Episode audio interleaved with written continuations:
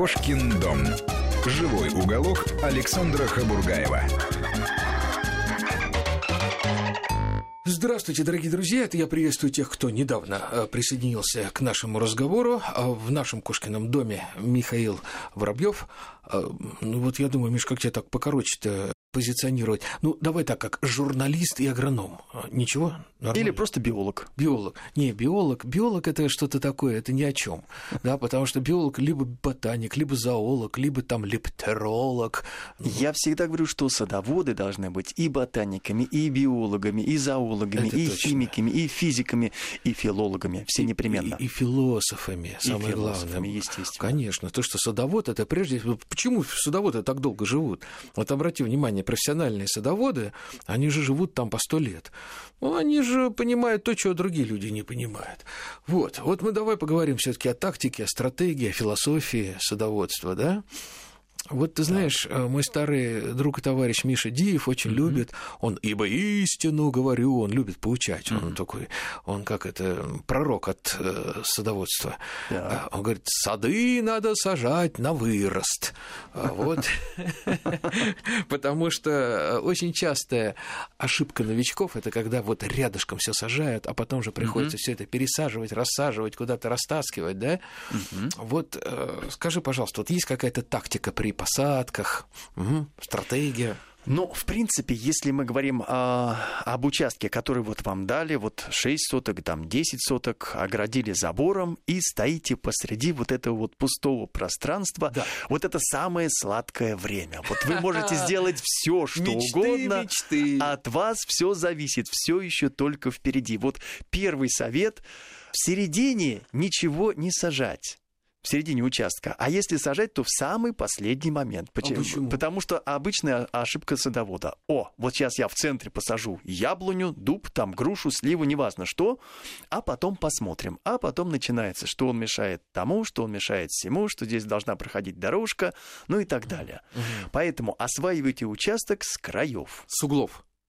С углов, с краев, вот начиная от заборов, и постепенно, вот так вот постепенно подходите к серединке. Если у вас середина участка будет пустая, ну и хорошо на самом деле, у вас будет лужайка, которая будет э, позволять и проветривать участок, и какое-то место у вас э, будет для каких-то хозяйственных работ. Я на самом деле противник газонов, э, которые Почему? считаю, ну почему? Потому что садовый участок называется садовым, потому что там должен выращиваться сад. А лужайка Лужайка нужна. Для чего? Ну, например, вы накрываете парник, и вам нужно растянуть пленку. Вот какое-то пространство нужно. А Вы, предположим, собираете листья со всей округи, и вам нужно как-то временно их куда-то сложить, чтобы потом перераспределить. Ну, понятно, да. Вам надо, вы привезли какие-то стройматериалы, вам надо их временно складировать. Совершенно верно. да? То есть вот для каких-то технических нужд, да, лужайка нужна, пусть она у вас где-то будет. Лучше, если она будет где-то в середине участка, потому что в конце концов, если вам уже не нужно будет ничего, вы там посадите какое-нибудь дерево и успокойтесь, вас, ваш участок Подожди, будет подожди, освоен. Миш, Миш, стоп. Вот здесь очень важный момент. Да. Мы сейчас вторгаемся в область про- профессионального ландшафтного дизайна. Там есть такое понятие, как солитер, да? Не путать с солитерами, которые водятся в рыбе, да? Э, Солитер – это от слова соло. Это растение, которое исполняет партию соло. И э, к этому этот солитер, он должен стоять на висте. То есть есть висты, это визуальные линии, по которым идет взгляд. И этот взгляд, он бежит, бежит, бежит и упирается в этот солитер. То есть это какое-то дерево, цветущий куст, что-то такое. Ну, это-то может быть в середине участка, потому что человек открывает калитку, и дальше вот этот вист должен его подогнать, его взгляд к солитеру. Так что придется использовать центр. Ну, не в первую очередь, Ландшафтный дизайн и садоводство несколько разные направления, конечно. хотя в принципе очень часто несовместимы. Но как мне нравятся вот эти вот гламурные дачники, которые, согласно ландшафтному дизайну, посадили у себя деревья, они по фэншую кусты, сажают. по фэншуй, По фэншую, неважно да. что. А, Осенью они согребают листву, выносят ее подальше со, со своих э, гламурных э, участков, складывают где-нибудь в уголочки, а садовод садоводы вот эту листву собирают. Потом они начинают обрезать какие-то свои кустики. Э, эти веточки они тоже куда-нибудь складируют, а садоводы их собирают и сжигают. После чего, после вот этих мелких веточек полозола получается без угольков, как мука. Ну, замечательно. Сейчас начинается сезон скашивания травы. Они скашивают всю траву, тоже ее выносят за пределы своих участков. И садоводы с удовольствием эту самую траву А мы все собирают. подбираем, конечно, а мы все в конечно, да? конечно, Да, конечно, да, да. конечно. Вот, кстати, меня до сих пор э, я, не- это, это уму непостижимо. Зачем собирают опад э, в наших парках? В московских, в городских. Вот зачем это делается? Для чего? Ну как, зачем? Э, Для этого существует подрядная организация, которая выплачивается за это деньги.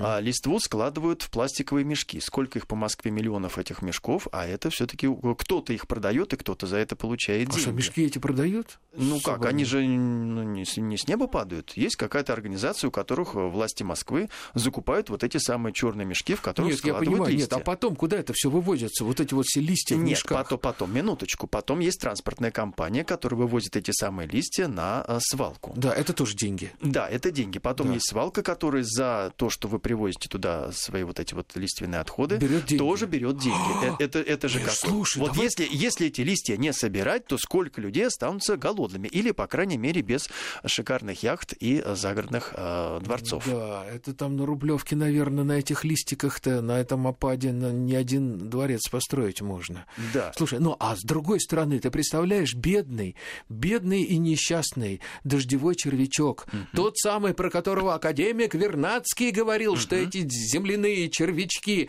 они как раз, их трудами создается самый плодоносный слой на планете, который дал жизнь всей планете. Вот этот червячок, он же питается листиками, он выползает Да, из да, норки да. для того, чтобы этот листик затащить туда к себе. А, а- а затаскивать-то нечего. Мгм. И червячок не, ферментирует этот листик, он не удобряет почву, и деревья не растут так быстро и хорошо, правда? Увы, увы, увы. Но, к сожалению, э, мы на эту ситуацию повлиять не можем. Ну а как вот не можем, Миш, а кто мы? Мы же журналисты, как это не можем? Нет, я думаю, знаешь что, обязательно вот сюда Э- э- кого-нибудь. Это раньше можно было министр прихлопнуть газеткой, его сравнивали с мухой, а сейчас можно все что Да, угодно и щас- писать. Сейчас министра газеткой не прихлопнешь.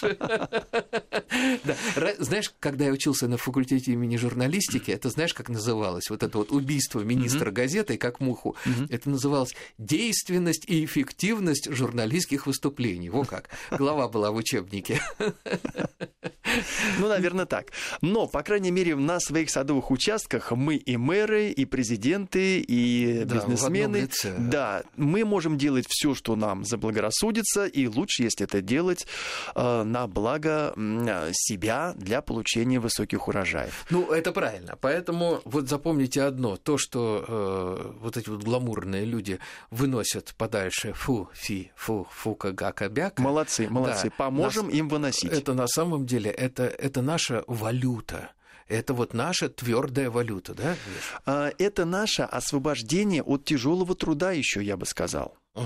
Вот А, компост, компост. Нет, нет, Что? нет, нет. В этом году я провел эксперимент, когда вот очень активно начали выносить. Я провел эксперимент, и я стал э, эту листву складывать просто на то место, где э, находятся грядки. Находились грядки, ну, уже там все было убрано. Да. Эти листья достаточно толстым слоем были выложены на бывшие грядки. И э, что, что получается, когда мы там убрали морковку, свеклу, выкопали э, картошку, там начинают быстро размножаться сорняки. Да. Ну, потом мы начинаем весной, чертыхаясь, перекапывать их, Да, да, выдергивать да, да, эти да, да. самые корни. А если там толстый слой листьев, ну, сантиметров 25, 30, 35, а, предположим, никакой сорняк сквозь него не прорастет. Черви начинают активно там размножаться, рыхлить землю, удобрять ее. Весной мы это можем действительно отправить в компост, но нам не нужно копать почву. Мы только можем ее убрать листья, слегка порыхлить, и все, пожалуйста, она Да, удобрена, знаешь, вот, она Миш, влажная, абсолютно. сажайте. В нашем полку был аналогичный случай, как говорится. У меня лежала куча скошенной травы, ну вот лежала и лежала такая пол- полуметровая, и каким-то ветром туда занесло зернышко дурмана. Ну, обычного дурмана, у меня такие дурманы вон растут везде. И вдруг я смотрю, как этот дурманище попер. Не в почве, а вот на этой вот на куче я думал, ну, наверное, сдохнет бедолага, потому что откуда здесь водичка-то? Вот сухая куча. Он вырос вот такой с мою руку толщиной, рядом его братья в одно время посаженные в хорошую почву, поливаемые, подкармленные. И тут я понял, это дурманище прет так, потому что на бренных остатках его собратьев есть все, что ему нужно для жизни. Естественно. Ну, обычно, Абсолютно. правда, сажают тыквы и кабачки кабачки на такие вот кучи. На такие и кучи, они да. растут замечательно. Ну, не только. Вот. Но опять же, если все это дело, которое соседи гламурные выносят, в, да, в садовый измельчитель, угу. да, вот этот угу. фарш такой перемолоть, прогнать несколько раз, потом смешать это все с землицей, песочку, наверное, немножко по вкусу добавить. Не, по вкусу мы золы из печки добавим, угу. да?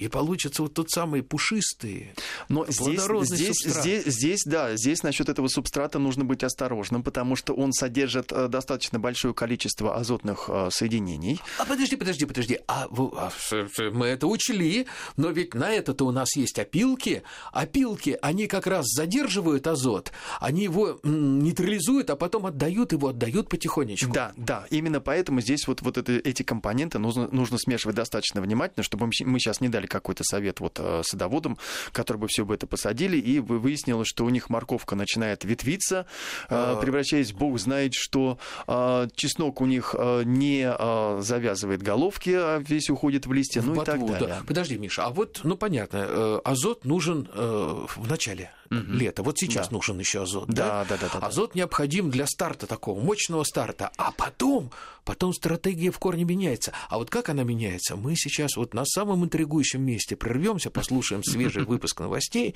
и поговорим дальше, что будет нужно растению во второй половине лета. Кошкин дом. Живой уголок Александра Хабургаева.